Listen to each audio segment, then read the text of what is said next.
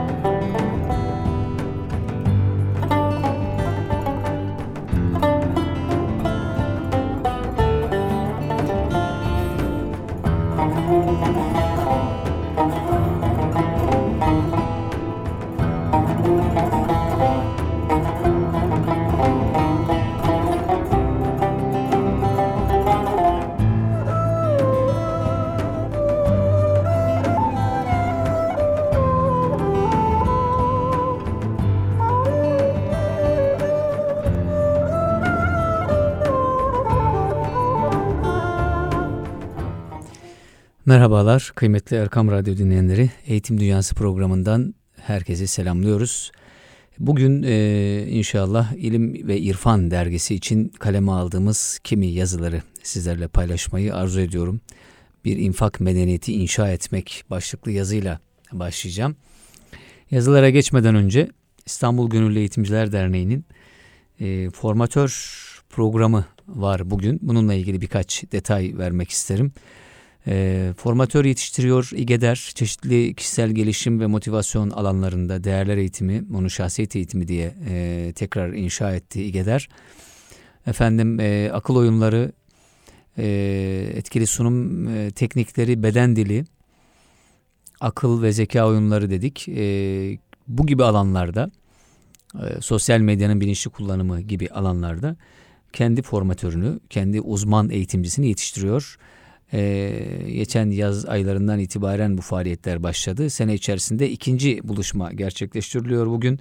Hali hazırda Tekten Koleji'nde an itibariyle her ekip kendi alanını genişletmek, biraz daha kendi alanını ihata etmek adına çeşitli dersler, eğitimler almaktalar. E, sunum yapacak olan, öğretmenin karşısında sunum yapacak olan bu formatörlerimiz aynı zamanda diğer formatörlerin karşısına ve uzman hocaların karşısına çıkarak örnek sunumlar gerçekleştirdiler sabahki oturumda.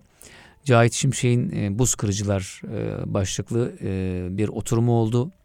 Gayet neşeli, eğlenceli geçti. Uygulamalı bir eğitim olduğu için de formatörlerimiz oldukça mutluydular derse katıldıkları için. İnşallah e, günün sonunda e, ve yarın e, bu eğitimler devam edecek. Formatör eğitimleri ve yaz ayı içerisinde de bir haftalık bir kampla beraber inşallah son eğitimleri yapmış olarak artık sahaya çıkmış olacaklar bizim İGEDER'in gönüllü uzman formatörleri. Bunun şöyle de bir önemi var kıymetli dinleyenler. Bu alanlar daha ziyade batı menşeili e, ifadelerle, düşüncelerle e, oluşturulup insanlara sunulan alanlar oldu. Yerli bir düşünceyle, kendi medeniyet birikimimizle buluşturulmadı bu alanlar. Ama şimdi inşallah İGEDER böyle bir misyonu da icra etmek üzere kolları sıvadı. Bu kişisel gelişim alanlarını aynı zamanda bizim birikimlerimizle de buluşturarak, bizim birikimlerimize ve geleneklerimize ters kısımlarını çıkararak tamamen bizim şarkımız haline dönüştürmek arzusundalar. Bu da işin en hayırlı kısmı diye düşünmekteyiz. Bir infak medeniyeti inşa etmek, ilim ve irfan dergisi için hazırladığımız metinlerden bazılarını sizlerle paylaşıyoruz bugünkü programımızda. Afrika'nın yoksul ülkelerinden Burkina Faso'nun o isimsiz sokaklarında, köylerinde gezerken en çok dikkatimi çeken su kuyuları olmuştu. Su kuyularının birçoğunda ülkemizin bayrağı vardı bizden isimler. Oradaki yerlilerden güzel bir insan Sizler şaşılacak insanlarsınız demişti. Hem veriyorsunuz hem teşekkür ediyorsunuz. Dahası o zatın söylediği şu söz beni derinden etkilemişti. Sizler bizimle musafaha ettikten sonra ellerinizi yıkamıyorsunuz. Geçen günlerde Burkina Faso'nun başkentinde bir cami açılışı oldu. Adı da İstanbul Camisi. Açılışta o bölgeden 250 kişi de Müslüman olmuş. Orada bu güzel eseri inşa eden yurdumun güzel insanları şimdi de şöyle bir derde düşmüşler. Bu insanlar çeşitli köylerden gelip burada Müslüman oldular. Dört duvar bir mescitleri, abdest alacak kuyuları yok. Sahip çıkmalı. Onlara bu yardımı götürmeli. Türkiye'mizin bu güzide evlatlarını kilometrelerce ötelere koşturan nedir? Oradaki insanın açlığına ortak eden. Şairin senden ümit kesmem, göğsünde merhamet adlı bir çınar vardır dediği o çınarı hep diri tutan. İslam'ın talim ettirdiği infak duygusunun vücut bulmuş hali. Nefes alıp veren bu yardımlaşma başka hayatları yaşatarak yaşama ideali. İhsan Fazlıoğlu Alaaddin Çelebi'nin İstanbul'un fethinden sonra hemen sonra kaleme aldığı ve doğumundan ölümüne kadar doğumundan ölüme kadar adab-ı muaşereti konu edindiği eseri Tarikul Edep'ten Osmanlı toplumunun doğasını içeren şu güzel alıntıyı yapar. Alaaddin Çelebi. Nin eserinden fazla ol alıntı yapıyor. Türk taifesi sadık ve müşfik ve yavaş taife olur. Koyun gibi ve birbirine muvaffakati ve ülfeti ve şefkati ve itaati vardır. Görmez misin ki koyunun mecmuası, mecmuası birbirine ittiba olur ve hem cemi hayvanatta koyundan menfaatlisi yoktur. Koyun benzetmesinin diğer tarihi kaynaklarda da var bulunduğunu ifade eden fazla olduğu için niçin bu benzetmenin yapıldığı ile ilgili düşüncelerini paylaşır. Bu paylaşımların beni ilgilendiren bir tarafı var. Bizdeki vakıf kültürünün diğer toplumlardan niçin daha ziyade olduğunun cevabı da Fazlıoğlu'nun aradığı cevapla aynı. Çünkü Osmanlı toplumu koyun gibidir. Mensubiyetine sadıktır. Bu mensubiyeti paylaşan diğer mensuplaşlarına müşfiktir. Medeni olmanın gerektirdiği yavaşlığı yani sükuneti vardır. Meskeni vardır ve sakindir. Millet olmanın gereği olarak birbirlerini kollarlar, birbirlerinin sözünü dinlerler. Aralarında dostluk vardır ama en önemlisi bir koyun sürüsü gibi omuzlarını birbirlerinin omuzlarına sürterek yürüyecek, yol alacak kadar birbirlerine temasları yoğundur. Koyun benzetmesinin bir tarafı da bu. Yani bir koyun sürüsü gibi omuzlarını birbirlerinin omuzlarına sürterek yürüyecek, yol alacak kadar da birbirlerine temasları yoğundur. Selçuk ve Osmanlı'da kurulan vakıfların renkliliği ve çeşitliliğine baktığınızda bu milletin İslam'dan devşirdiği o güzel hasletin fetih ruhuyla birlikte bütün dört kıtaya gittiğini görmekteyiz. Bizdeki vakıf tarihi işte omuzlarını birbirine sürterek yürüyenlerin tarihidir. Bu nedenle birlik içinde yürüyen o sürüye kurt girememiştir. Ne zaman ki o omuzlar kopmuştur birbirinden, işte o zaman aramıza nifak tohumları serpilmeye başlanmıştır. İnfakın olmadığı yerde nifak boy verir.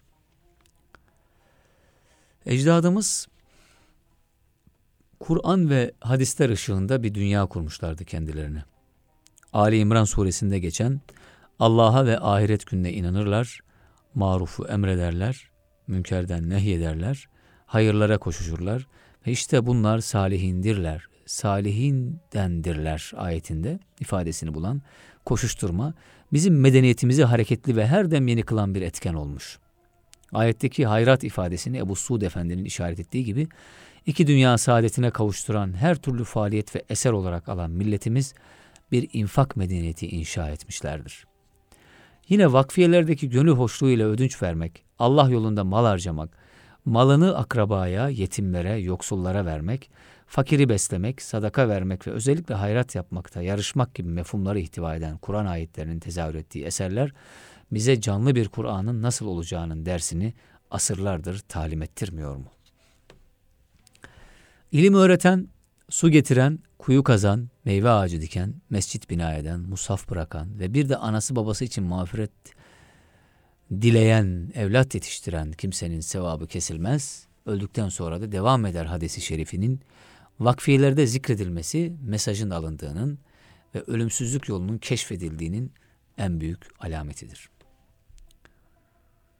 Cuma hutbelerinden önce müezzin efendilerin sahibül hayrat vel hasenata Fatiha istemeleri de milletimizin hayrat sahiplerine gösterdiği teveccühü de ifade etmektedir ki yüzyıllardır cumalarda bu dua tekrar edilmektedir. Hatırlarsınız sahibül hayrat vel hasenat vel hasenat için de denir. Bizim medeniyetimizin farik vasfı dünyaya teslim olmayışıdır. Onun geçiciliğine inanmak ve böylece maddenin ve servetin kölesi olmamaktır. Ölümü gönüllerden, evlerden uzak kılmak isteyen çağımız en çok bu yönümüzün kesilip atılması için çalışıyor. Çünkü ölümü bilen, faniliği idrak eden bir insan tüketim çılgını olamaz. Harcamayı bir put yapıp ona tapınmaz. İstiyorlar ki ölüm yokmuş gibi yaşayalım. Yaşamak bizim için dokunaklı bir şarkı olsun. Bize kabul ettirmek istedikleri, dünyadan ele tek çekmek istediğimiz için geri kalmış olduğumuzdur. İslam dünyasının gelişmemesini bu sebebe bağlayarak omuzlarımızı kavi kılan birliğimizin esası olan infak hassasiyetimizi öldürmek istediler. Çalışarak kazandığımızı insanlığın mutluluğu için harcayıp ebedi saadeti kazanmak hülyasından bizi ebediyen mahrum bırakmak isteyenlere karşı yeniden eskiye dönüp bakmamız gerekiyor. İnsanların en hayırlısı onlara en faydalı olanınızdır sözünü bir dedinen ecdadın insanı ihya tarihi olan tarihine yönelmemiz gerekiyor. Ecdadın tarihi insanı ihya tarihidir. Vakıflar Genel Müdürlüğü arşivinde Selçuk ve Osmanlılardan kalan ve günümüze kadar ulaşan 26 bin vakfiye ve benzeri belge vardır kıymetli dinleyenler. Bu belgeler vakfetmenin insanı nasıl yaşattığının en büyük delilleridir. Vakfiyeler bizim tarih kitaplarımızdır. Kendimizi tanımak için başvurucu, başucu eserleri. Mezar taşlarından ziyade vakfiyeleri okuyup anlayacak bir gençliğe ihtiyacımız var. Tarihi bir çeşmeyi boyalı kalemlerle karalayanlar kendi tarih ve talihlerini karaladıklarının farkına varmalıdırlar. Yunus'un ben gelmedim dava için, benim işim sevi için, dostun evi gönüllerdir, gönüller yapmaya geldim şiirinde vücut bulan sevgiyle hareket eden insanlar kurdukları vakıflarla şunu hedeflediler. Gönüller yapmak. Çünkü bir gönlü imar edenler bir dünyayı imar etmek olduğunu bilmişlerdir. Osmanlı sayısız vakıf imar ederken onun çevresinde ciddi bir gelenek de inşa etmiş. Malını Allah için vakfeden insanın şartları Allah'ın koyduğu hükümler gibidir. Bu nedenle hükümler değiştirilemez. Her kim vakfın şartlarını bozarsa Allah'ın, peygamber ve meleklerin hatta tüm insanların lanetine uğrar. Bu ifadeler vakfiyelerde bizzat yazmaktadır. Ayasofya Vakfiyesi bunlardan biridir. Hazreti Süleyman'a meydan okuyan serçenin bu gücü nereden aldığı sorulduğunda Hazreti Süleyman'a verdiği cevap vakıf mallarına göstermemiz gereken hassasiyeti hücrelerimize kadar bize ikaz eder. Hazreti Süleyman'a meydan okuyor serçe. Bu gücü nereden aldığı soruluyor. O da söyle diyor. Diyor ki kanatlarımı ıslatır ve bir vakıf toprağına sürerim. Sonra da kanatlarıma bulaşan toprağı sarayının damına taşırım. Böylece benim taşıdığım o vakıf toprağı senin sarayını çökertmeye yeter. O halde demek ki vakıf mallarına azami ölçüde dikkat etmeliyiz. Osmanlı'da kurulan vakıflara baktığımızda bugün nasıl kısır bir dünyayı sahiplendiğimiz ortaya çıkacaktır. Fakir, dul, öksüz ve borçlulara para yardımı yapmak, halka meyve ve sebze dağıtmak, çalışamayacak derecede yaşlanan kayıkçı ve hamalların bakımını sağlamak, çocukların emzirilmesini sağlamak, evlenecek genç kızlara çeyiz hazırlamak, kase ve bardak gibi kapkacak kıran hizmetçileri efendilerinin azarlamalarından korumak, kuşlara yem vermek, çocuklara oyuncak almak, işsizlere iş bulmak, çırak yetiştirmek, müflis ve borçlulara yardımcı olmak, bekarları evlendirmek, hayvanları himaye etmek, cadde ve sokakların temiz tutulmasını sağlamak, sokaklara atılan tükürük ve benzeri maddelerin üzerine kül döktürmek gayesiyle görevliler tayin etmek, su kanalları, su kemerleri, çeşmeler, buzlu su ve şerbet dağıtan sebiller, kuyular, medrese, hanlar, hamamlar, camiler, yollar, kaldırımlar, köprüler yapmak ve bunların finansmanını sağlamak maksadıyla çok sayıda vakıf kurulmuştur değerli dinleyenler. Hatta Nefes Vakfı bile kurulmuştur. Bebek'te yaptırdığı köşk ve limanda ümmeti Muhammed teneffüs eyleyecektir diyen Ahmet Nurettin'in kurduğu Nefes Vakfı gibi. Sadece insanı değil, her canlıyı koruma altına alan ecdat 15. yüzyıldan itibaren kuşlar içinde köşkler yapmaya başlamış. Bu kuş evlerini büyük bir izli, ilgiyle izleyen Avusturya sefiri Busbek 1550'lerde şöyle yazmaktadır. Türkiye'de her şey insanileşmiş, her katı yumuşamıştır, hayvanlar bile. Bizim irfan geleneğimizin en başlıcası olan vakıfçılık öyle bir yer etmiştir ki eskilerin hayatında araştırmacılardan bir şu değerli yorumu yapmıştır. Bir insanın hayatında vakıf ne kadar önemlidir? Araştırmacı çok mükemmel bir ifadeyle bunu ortaya koyuyor. Osmanlı'da pek büyük bir inkişafa mazhar olan vakıflar sayesinde bir adam vakıf bir evde doğar, vakıf bir beşikte uyur, vakıf mallardan yer içer, vakıf kitaplardan okur, vakıf bir mektepte hocalık eder, vakıf idaresinden ücretini alır ve öldüğü zaman kendisi vakıf bir tabuta konur ve vakıf bir mezarlığa gömülürdü. Bakınız, bu suretle beşeri hayatın bütün icaplarını ve ihtiyaçlarını vakıf mallarla temine pekala imkan, imkan vardı. Eserlerin niçin inşa edildiği ve hangi hayırlara vesile olması gerektiği vakfiyelerde zikredilir. İşte bu vakfiyelerde yazılanlar, yapılan infakın ciddi bir muhtevayı taşıdığını, rastgele bir yardımı değil, devam edecek bir iyiliği ve aktif bir hayrı işaret etmektedir. Hani şiirin, edebiyatın bir poetikası olur ya, bu da çok ilginç burası da değerli dinleyenler. Vakfı yapan, o kuruluşu tesis eden, oraya o tesisin nasıl işleyeceği ile ilgili de e, bir takım işaretler bırakmaktadır. Yaptım işte buyurun alın kullanın değil. En güzel şekilde nasıl istifade edilebilir?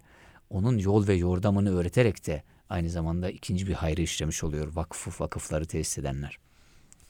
Bunun en güzel örneklerinden biri İstanbul'da Sinan Paşa mahallesinde Çorlu Ali Paşa'nın vakfettiği medrese ve bir tekkedeki vakfiyedir.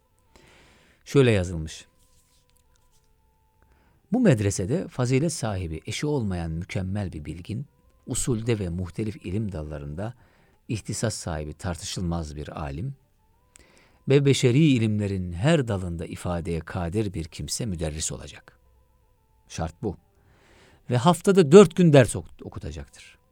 Her dersin sonunda vakfı hayır dua ile yad edecektir.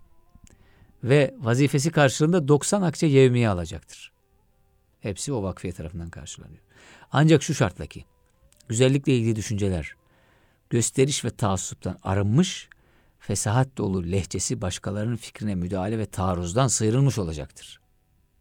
Şarta bakınız. Ve özellikle hankahta mütemekkin olan tarikat mensuplarına saldırmayı reva görmeyip, gerek hankahın şeyhine, demek ki tasavvufa karşı bir yöneliş, aykırı bir yöneliş vardı, özellikle şerh düşünmüş, gerek hankahın şeyhine, gerek dervişlerine karşı laf atmaktan mutlak surette kaçınacaktır. Bu hükümler hilafına hareket ederse, bu vakıfta bulunan kimse, vakfın nazırlık makamını işgal edecek olan Vezir-i Azam onun yerine Şeyhülislam ve Kazasker marifetiyle bu makama layık muhtelif ilimlerde başkasını aşan saygıdeğer ve mutedil bir kimse tayin edecektir.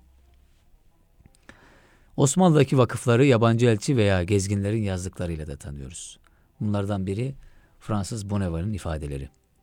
Osmanlı ülkesinde verimsiz ağaçların sıcaktan kurumasına meydan vermemek üzere her gün sulanmaları için işçilere para vakfedecek kadar çılgın Müslümanlar görmek mümkündür. İfadeye bakınız.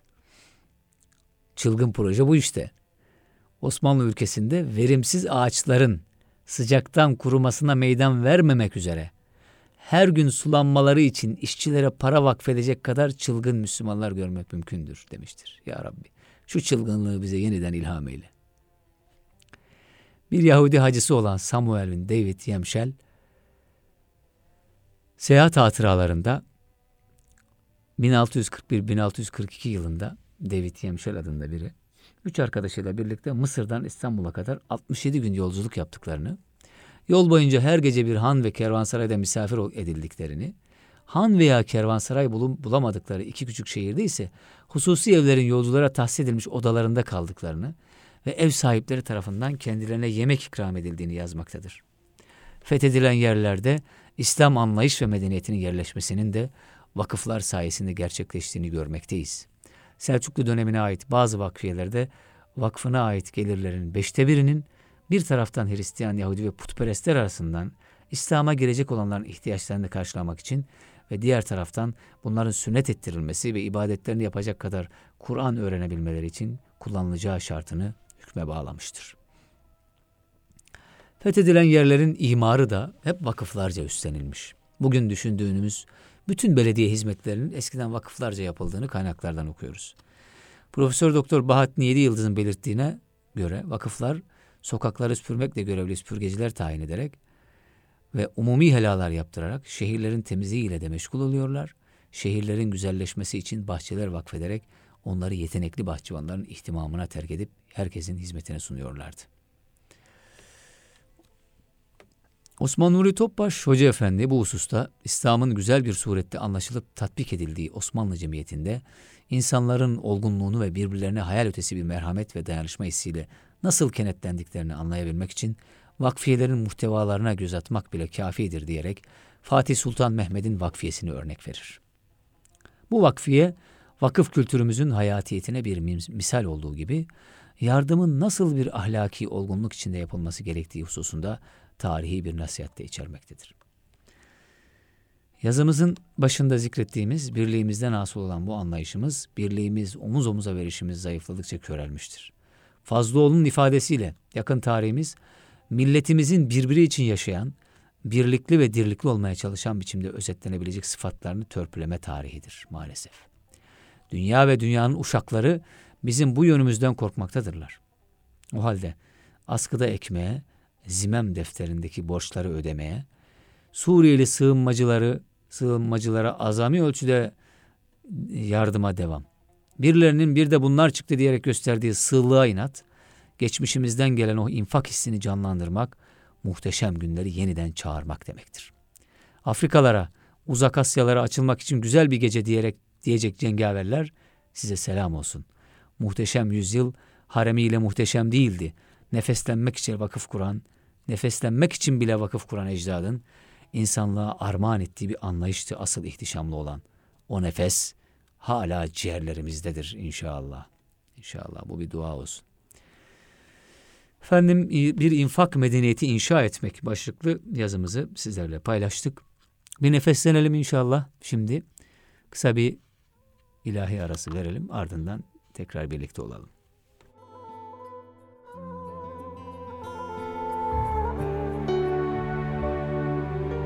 Eğitim Dünyası kısa bir aranın ardından devam edecek.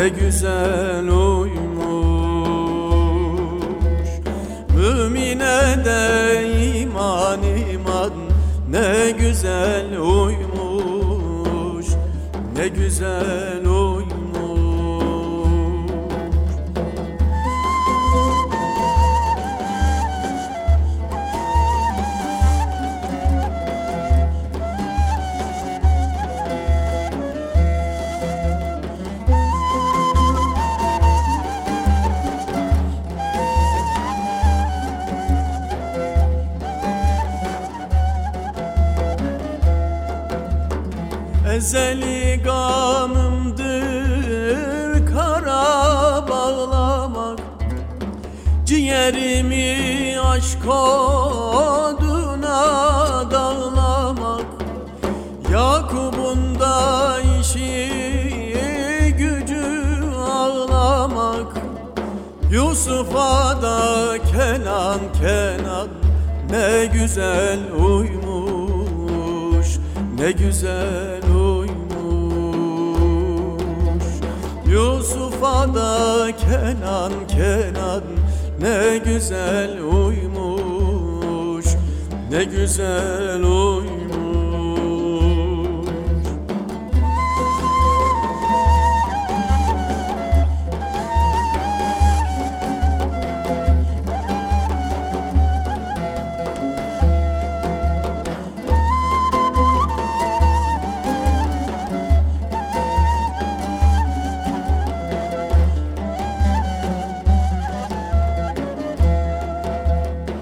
Hüseyin'im siyah giyer eynine Hiçbir hile gelmez anın göynüne Kurdu kuşu bende eylemiş kendine. Mülkede Süleyman ne güzel uymuş ne güzel uymuş Mülkede Süleyman ne güzel uymuş ne güzel uymuş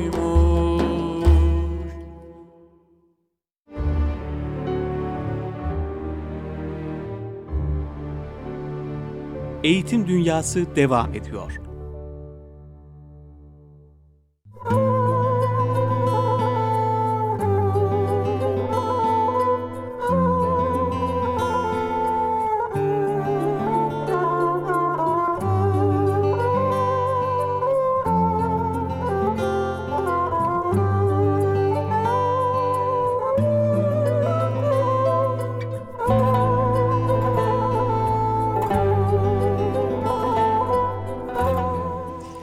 Kıymetli dinleyenler Ender Doğan'dan bir ilahi dinledik. Ebu Zer kardeşimiz şahane bir ilahi seçmiş bizim için. Ben de çok severim e, bu ilahiyi. Mümine iman ne güzel uymuş. Şimdi yine e, Ebu Zer kardeşimizin bir e, sürpriziyle programımıza devam edelim. Bırakın Yürüsün Serçeler kitabını hemen bize tanıttı. Mustafa Toprak'mış yazarı. Birkaç öykü e, arada okuyabildim. İstanbul hayatın anlamını yendi. E, efendim zemin sahaf, çaresizliğe yüklenen takım güzel metinler içeren e, bir kitap bu. Anadolu Gençlik Dergisi serisi bir deniyor. Bırakın yürüsün serçeler başlıklı Mustafa Toprak'a ait bir e, kitap bu. Hemen buradan İstanbul hayatın anlamını yendi başlıklı metni sizlerle paylaşmak istiyorum. Daha sonra bir kalbiniz var onu hatırlayınız başlıklı yazımıza bir göz atalım. Pazar gününün genişliğiyle kahvaltıdan sonra biraz daha uyuyayım istedim. 15.30'da alarmdan biraz sonra Kaan aradı. Dün görüşmek için sözleşmiştik. Saatini yarın belirleriz diye de eklemiştik. Konuşmaya ihtiyacı vardı. 29 yaşında hayatın gerçek anlamının ne olduğunu arayan, İbn Arabi'den Mevlana'ya kadar okumuş, müzikle uğraşan, tek başına yaşayan bir üniversite öğrencisi. Hiç beklemiyordum bu saatte arayacağını. Akşam yemekten sonra arar, ben de o zamana kitabımı bitirmiş olurum diye düşünüyordum. Telefona cevap verdim. Yarım saat sonra buluşmak üzere anlaştık. Bankanın önüne arabasını yanaştırırken her zamanki gibi solgun yüzünü net olarak görebiliyordum. Arabaya yaklaşıp bindim. Her ne kadar gideceğimiz yeri buluşunca belirleriz dediysek de gelirken belirlediğim yeri hemen söyleyiverdim ve oraya gitmeye karar verdik. Kıbrıs'ın sakin bölgelerinden Gazi Magusa'nın kale içine kısa bir yolculuktan sonra ulaştık. Arabayı gideceğimiz kafenin uzak bir noktasına park edip tarihin olduğu, ruhun eksik bırakıldığı eski yapıların arasından geçerek kafeye ulaştık. Burada hem terasta oturmayı tercih ediyordum. Yine öyle yapalım istedim ve terasa çıktık. Ufak bir göz gezdirmesinden sonra oturmak için hiçbir masanın boş olmadığını fark ettik. Biz tam merdivenlerden inip aşağıda oturalım derken üniversiteden iki hocamız merdivenin hemen, hemen yanındaki masadan tebessüm ettiler. Selam vermek üzere yanlarına yanaştık. Hocalarımızdan biri nasıl olduğumuzu sordu. Kaan da ben de geçiştirmelik cevaplarla iyi olduğumuzu söyledik. Nasıl olduğumuzu soran hoca, Kaan'a okuması için getirdiğim kitapları az önce biz masa ararken fark ettiğini söyledi. Diğer hocaya gururla kendi öğrencilerinin bir pazar günü ellerinde kitaplarla kafeye geldiğini fısıldar tonda aktarırken bir yandan elini kitaplara uzatıp almak istedi. Mevlana ile ilgili olan bu kitabı ufak bir karıştırdıktan sonra elindeki kitap Mesnevi olmamasına rağmen Mesnevi okumak zor mu diye sordu. Kaan tutuk bir ifadeyle hayır zor değil. Hatta ben şu an Şefik Can'ın hazırladığı 6 ciltlik Mesnevi'yi rahatlıkla okuyorum. Kaan'ın sözlerine ek olarak Mesnevi'nin daha sade anlatımlı baskıları da var. Tabii ciddi anlam eksilmeleri oluyor bunlarda dedim. Hoca benim söylediklerimi de dikkatle dinledi fakat ben konuşmaya yoğunlaşamıyordum. Çünkü diğer hoca biraz soğuk duruyor ve konuşmamızı yerli yersiz kesiyordu. Pazartesi de ilk dersimiz bu hocaylaydı. Tam bu düşünceler içindeyken masanın başında ayakta beklediğimizi gören garson geldi ve bizi uyarıcı bir soru sordu. Hayırdır kitap mı satıyorsunuz? İlk başta şaka sandık fakat bizim şaşkın bakışlarımızı görünce sorusunu yineledi. Bunun üzerine bizimle ilgilenen hoca araya girdi. Bizim onun öğrencileri olduğumuzu ve ayaküstü kitaplar hakkında sohbet ettiğimizi söyledi. Garson mırıldanır tonda ya buraya incik boncuk satanlar geliyor kovuyoruz kovuyoruz yine geliyorlar dedi. Fakat biz özür dilemesini bekliyorduk. Çok gerildiğimi hissediyordum. Bu olaydan sonra hocalarla ayaküstü yaptığımız sohbeti uzatmadan merdivenlerden inip alt katta biraz kafenin dışında müsait bir masaya oturduk. Ben hala adamın tavrına takılmış söyleniyordum. Kaan herhalde etkilenmemişti. Fazla oralı olmadan konuşmasını sürdürdü. Her zaman olduğu gibi soruların çoğunu yine o soracaktı. Nitekim öyle oldu. İlk sorusu insan hayatının anlamı ve yaratıcı üzerine oldu. Genel bir açıklama yaptıktan sonra daha önceki yoğun konuşmalarımızdan da cesaret alarak açıkça yapılması gerekenlerden bahsettim. Ben açık olmaya çalıştıkça o karmaşık sorulara meylediyor. Ben konuyu tekrar açıklığa kavuşturmaya çalışırken o başa dönüyor. Böyle aksaya aksaya sohbetimiz devam ederken bugün fazlasıyla tutuk olduğumu anladım. Sözler ağzımdan çıkıyordu fakat her zamanki gibi tesirli değildi. Sanki kelimeler bir sağa bir sola çarpıyor ve uçurumdan yuvarlanıveriyorlardı. Zira zihnim gönlüm İstanbul sokaklarında geziyordu. Bir şiirin ilk dizesinden başlıyor, diğer şiirin ortalarından başka bir mısra ile dalgalanıp duruyordu. Aklımı İstanbul'dan almak pek de mümkün değildi. Zaten ilk fırsatta tamamen orada şiirin güzel gözlerinde yaşamak fikriyle dop doluydum. Kafeden çıkıp arabaya doğru yürürken hava insana hiç heyecan vermeyen kapalılığını sürdürüyordu. İçim iyice sıkıldı. Arabayla geri dönerken hafif hafif enstrümantal bir müzik çalıyordu ve gözlerimin dolduğunu hissettim. Hemen toparlanıp bunu yapmamam gerektiğini kendime telkin ettim. Hayatın anlamı hakkında bir şeyler vermeye çalıştığım insanın yanında ağlamamam gerekiyordu diyor Mustafa Toprak. Evet, kitabın ismi Bırakın Yürüsün Serçeler. İlim ve irfanda bir kalbiniz var onu hatırlayınız demişiz. Ona bakalım değerli dinleyenler eğitim dünyasında Erkam'da. Necip Fazıl Kısakürek O ve Ben adlı eserinde Abdülhakim Arvasi'ye bağlandığı günlerde kalbinde ciddi bir yanma hissinden bahseder. Fırın gibi yanan bir kalp. O güzel ifadesiyle kalbi yanıyor, yanıyor ve sonra derinlere gömülerek bir merhem hokkasına batırılmışçasına uyuşuyor.'' Kalp hastası olmaktan korkan üstad doktorlara müracaat eder ama hiçbir sıkıntısı yoktur kalbine dair. Sonra efendim dediği Arvasi'ye durumu açar. Sualini bekliyor gibi duran Arvasi bu halin yola girmenin başlarına ait olduğunu söyleyecektir. İleride aynı yanıklığı daha arkada kalbinin mukabil tarafında hissedeceksin der. Günlüğünden bir bölüm paylaşan Necip Fazıl bu yanıklığa dair bize şu itirafı yapar. Elhamdülillah her iki taraftan kalbim cayır cayır yanıyor. Ya Rabbi bana bu ateşi kaybettirme. Üstad bu yanışı bir armağan olarak görür. Deftere kaydedildiğine bir delil sayar. Bu güzel hatırayı ve üstadın belirlemelerini okuyunca Cahit Sarifoğlu'nun o çağrısı geldi aklıma. Bir kalbiniz vardır, onu hatırlayınız. Demek onu hatırlamak böyle bir şey. Onu asıl sahibine, orada gizli bir çağlayan halinde duran Allah aşkına çağırmak, mecranı oraya doğru açmak icap ediyor. Bir başka şairi daha hatırladım Necip Fazıl'ın duasını işitince Fuzuli. O da sanki içinde bulunduğu ateşin hiç sönmesini istemiyor gibidir. Ya Rab, belayı aşk ile kıl aşina beni, birden belayı aşktan etme cüda beni. Hoşça bak zatına ki zübde-i alemsin sen diyen Şeyh Galip, alemin hülasası olarak insanı işaret eder. Ama ben burada zübdenin insanın kalbi olduğunu anlıyorum. Bütün bir alemin özeti insanın kalbidir. Zira peygamberimize hitaben biz bu Kur'an'ı senin kalbine indirdik denilmiştir. Hatta bir hadisi kutsi'de onun enginliği şöyle anlatılır. Beni yerim ve göğüm kuşatamadı fakat mümin kulumun kalbi kuşattı. Böylesi büyük bir deryayı bir katreye dönüştürmek işte asıl vebal burada. Bu nedenle tasavvuf baştan sona bir kalp eğitimidir. Nefsi teskiye, kalbi tasfiye eğitimi. Kalbi bu kalemuna benzeten tasavvuf erbabı ne kadar ince bir benzetme yapmış. Çünkü o bütün dünya zevklerine, kötü rüzgarlara açık, fezaları skandıran genişlikte bir ev. O kalbin sahibi kimse nerelerde dolaşıyorsa onların tesiri altındadır. Üzüm üzüme baka baka kararır diyen atalarımız kalbi kastetmiş olmalılar.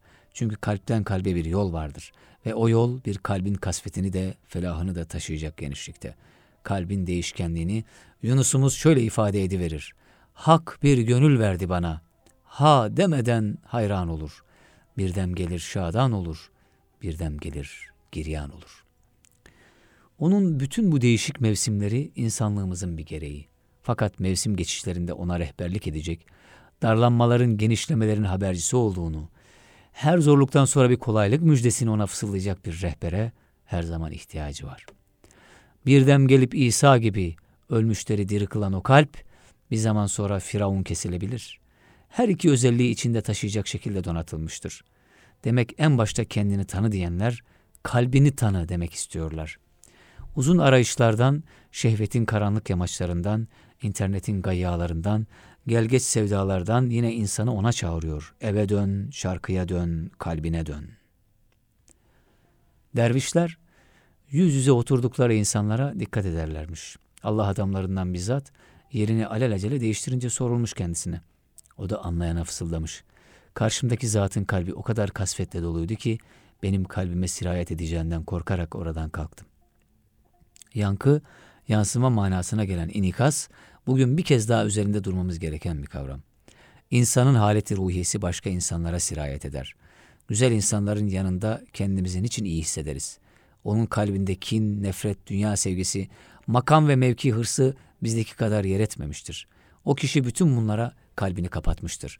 Bu nedenle işte o insan bize şifa olur. İnsan insanın şifasıdır.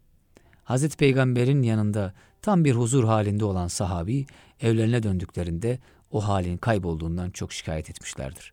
Efendimiz de kendi huzurundaki haleti ruhiyelerini devam ettirmiş olsalardı, meleklerin kendilerini evlerinde ziyaret edip musafa edeceklerini beyan etmiştir. Bize gelen, iyi gelen şiirleri de böyle değerlendirebiliriz. Gönülden söylenenler gönle tesir eder. Gönül aynası saf olmayan şairlerin şiirleri kalbi karardır. Hazreti Ali kalp temiz olursa dilden güzel sözler çıkar buyurmuş. Mesela Niyazi Mısri, Yunus Emre, Ümmü Sinan gibi şairlerin şiirleriyle kalplerimiz şifa buluyor. Boş sözlerle dolu şiirleri elimizin tersiyle itiyorsak işte bundandır. Kalbi Allah imar etmiştir. Bu nedenle Kabe'den kıymetlidir denilmiştir. Demek o kıymetli kalbi ziyaret daha esastır. Gelin kalp ziyaretleri yapalım. Gönül ehli insanların birbirini bilmemesi insafa sığmaz çünkü. Arayalım onları ve bir gönül tavafına koşalım. O tavafı yaparken şu sözleri ezgisiyle birlikte terennüm edelim. Tuti mucize guyem ne desem laf değil. Çerh ile söyleşemem ayinesi saf değil. Ehli dildir diyemem sinesi saf olmayana. Ehli dil birbirini bilmemek insaf değil. Evet. İlim İrfan'dan bir yazı paylaştık sizinle kıymetli dinleyenler. Susmak virdi başlıklı bir yazıyı da son olarak paylaşalım. Sonra da nasip olursa bir şiirle veda edelim. Alvarlı Efe'nin şiiri düştü gönlüme. incitme inşallah ee, onu okumak nasip olur diyelim. Ya hayır söyle ya sus şeklindeki Peygamber Efendimizin bir hayat düsturu olan bu sözüne telmih yaparak Fuzuli de şöyle demiştir kıymetli dinleyenler. Ya Leyla söyle yoksa hamuş. Ne demek bu? Ya sevgiliden bahset ya da sus. Yani sarf ettiğin sözler ondan değilse, onun güzelliğinden dem vurmuyor, ona doğru akmıyorsa, konuşmaların israftan başka bir şey değildir. Susmak, ariflerin makamı. Tasavvuftaki susuş, diğer susmalardan çok daha derin ve zengin. O bir teslimiyet ifadesi. Hal ilmi ancak hal ile aktarılır, kal ile değil. Bu nedenle her tasavvufi metin eksiktir. Onu tamamlayacak olan sözün aradan çekilmesi ve meydana ciddi bir sessizliğin, sükutun çıkmasıdır. Hal sessizlik ister, onun dili sükutudur. Mahmut Sami Ramazanoğlu Hazretleri de susmamızdan bir şey anlamayan konuşmamızdan bir şey anlamaz buyurmuş. Allah dostlarının kılleti kelam dedikleri az konuşmak tasavvufun ana ilkelerinden biri. Her merak ettiğini sormak kişiye ayıp olarak yeter. Bazı cevapların zamana, hale, demlenmeye, muhatabın kalbi olgunluğa erişmesine ihtiyacı var. Acelecilik günümüzün en büyük hastalıklarından biri. Hemen erişmek, hemen olmak istiyoruz. Her şeyi sormak, efendim her şeyi sorgulamak istiyoruz. Ezberci sistemi reddediyoruz. Yorumlamadan, sorgulamadan asla hiçbir şeyi kabul etmemek öğretiliyor bize. Yani bir ömrümüzün bir diliminde faydasını idrak edemediğimiz bir meseleyi daha başta o anki kıt aklımızla reddediyor, atideki faydasını kendi ellerimizle boşa çıkarıyoruz. Halbuki Mürşid-i Kamil'in, rehberin, muallimin bizim için önerdiği şeyi sorgulamadan kabul etmiş olsak, yüzyıllardır bir tecrübeyle bugüne ulaşmış güzellikleri sabırla ruhumuza katabileceğiz.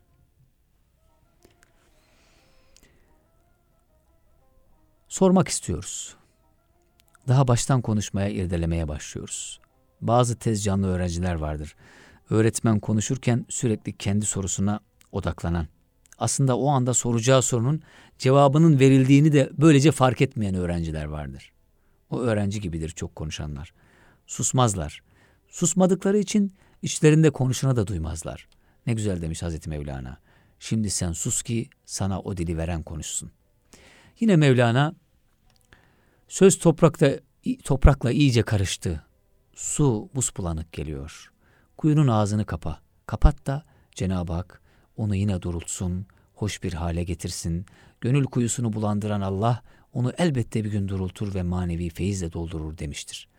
Özellikle yazı işleriyle uğraşanlar, kelamı meslek edinenler, şairler bu sözü yabana atmamalı. Çünkü söz de sükutla beslenip büyüyor. Sürekli yazmak ve konuşmak boş sözleri de beraberinde getirir. Çok mal haramsız, çok söz yalansız olmaz diyen atalarımız bu gerçeği özlü ve az bir sözle ifade etmişler. Her şeyde iktisat gerek. Uzun yazılar, uzun şiirler, uzun nutuklar, hakikati dile getirmede çoğunlukla zafiyet gösterirler. Yunus Emre boşa söylememiş. Az söz erin yüküdür, çok söz hayvan yüküdür. Mevleviler mezarlıklara hamuşan derler. Yani susmuşlar. Bu susuş aslında en güzel konuşma. Ariflerin ölümü en büyük vaiz diye nitelemeleri bu yüzden.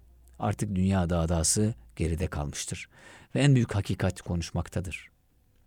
Bütün dünyevi uğraşlarınız bu durakta son bulacak. Siz de bir gün size sürekli yaklaşmakta olanı tadacaksınız. Ölüm konuşurken kelimelere ihtiyaç duymaz. Nice hakikatler gibi. Bütün bir kainat bir dil olmuştur. Kadı Burhanettin'in deyimiyle bu alem yarın cemali bağıdır. Onu her dem teferrüc etmek de derin bir haşyet gerektirir. Susmak aynı zamanda kainata ademce bakmaktır. Hayreti kuşanmaktır. Önemli olan bu sözleri işitecek kıvama gelmekse bu da önce dili tutmakla olur. Çünkü zordur hal lügatini ezber etmek. Eşrefoğlu Rumi, dil dudak deprenmeden söze işten gelsin derken söze gelmeyeni duymanın zorluğunu işaret ediyor. Mahmud Sami Efendi, teslim ehli için sorgu ve suale lüzum yoktur buyurmuştur. Bu söz bana çok hoş gelir. Sanki Sami Efendi, bu Abdülkadir Geylani Hazretlerinin sözlerindendir derken, sözlerinden ifadesiyle bile sözsüz olanı anlatıyor. Bu onun huyu olmuştur. Onun müstesna hallerinden biridir demek ister gibidir. Haberlerin birbiri ardına aktığı, sözün fasığın elinde oyuncak olduğu, herkesin vıdı vıdı konuştuğu ve hikmeti sadece sözde aradığı bir çağda söz orucu tutmaya davet etmek gerek insanımızı. Sözler nice mümin kalplerini kırıyor. Bir tüfeği çatar gibi çatıyor kimileri cümlelerini. Ülkemizde Müslümanlar birbirlerini kırmak için ölesiye bir gayret içinde. Sosyal medya bunun örnekleriyle dolu. O halde susalım. Susmanın bizi birbirimize düşürmek isteyenleri boğduğunu düşünerek söz orucuna Bismillah diyerek niyet edelim diyorum. Eğer konuşacaksak sözü ona getirelim. Çünkü ona getirilen söz ondan daha güzel dönecek, konuk olduğu dili ve yüreği tatlılaştıracaktır. Susmak virdini aldım Kar Sarıklı Uludağ'dan demiştim doğuda askerlik yaptığım kasabada. Susmak virdini aldım Kar Sarıklı Uludağ'dan. Kıştı, dağlara baktım. Hal diliyle anlattıklarına kulak verdim. Bir tesbih dersi gibi çekilecek o susmaktan bana da ihsan buyurulsun istedim ve sustum. Evet susmak verdi İlim ve İrfan dergisinde yayınlanan bir yazımızdı değerli dinleyenler. Sizlerle acizane paylaşmış olduk efendim. Şimdi Alvarlı Efemizin incitme şiiriyle huzurlarınızdan ayrılmak isteriz. Bir ne eşliğinde okumayı da çok arzu ederiz. Hazer kıl, kırma kalbin kimsenin canını incitme. Esiri gurbeti nalan olan insanı incitme. Tariki aşkta bir çare-i hicranı incitme. Sabır kıl her belaya, hane-i Rahman'ı incitme. Felekte hasılı, insan isen bir canı incitme. Günahkar olma, fahri alemi zişanı incitme.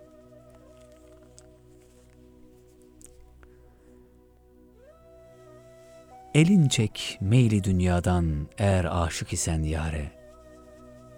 Muhabbet camını nuş et, asıl Mansur gibi dare. Misafirsin felek bağında, bendin salma efkare. Düşersen bir belaya, sabır kıl Mevla verir çare. Felekte hasılı insan isen bir canı incitme.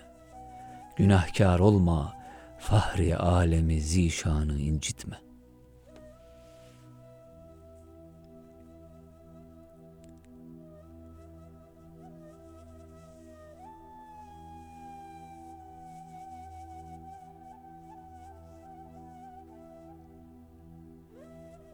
Bulaşma çarkı dünyaya, vücudun pakü tahirken, güvenme malum mülkü mansıbın efnası zahirken, nice oldu malı Karun'un felek bağında vafirken, nedir bu sendeki etvarı dert gönlün misafirken, felekte hasılı insan isen bir canı incitme, Günahkar olma, fahri alemi zişanı incitme.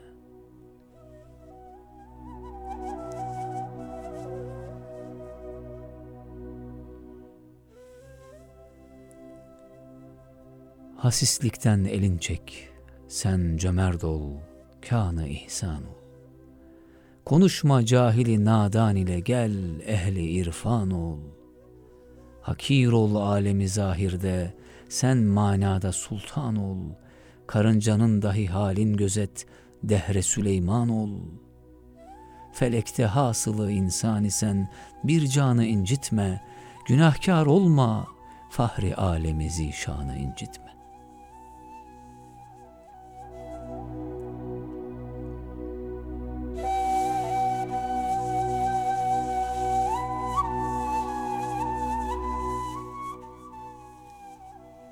Ben insanım diyen insana düşmez şaduhandanlık. Düşen bir çareyi kaldırmadır alemde insanlık. Hakikat ehlinin hali durur daim perişanlık. Bir işi etme kim gelsin sana sonra peşimanlık. Felekte hasılı insan isen bir canı incitme, günahkar olma, fahri alemi zişanı incitme.''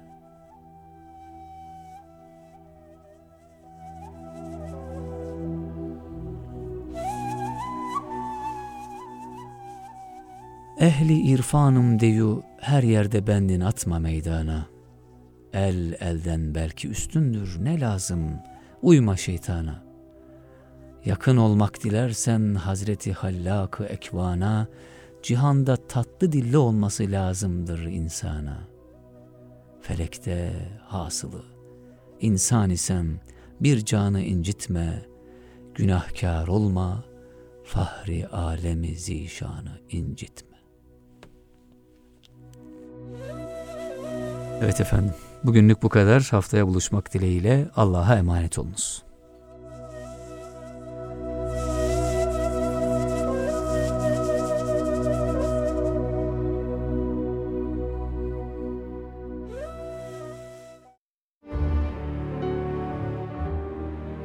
İgeder'in katkılarıyla yayına hazırlanan Sait Yavuz'la Eğitim Dünyası programını dinlediniz.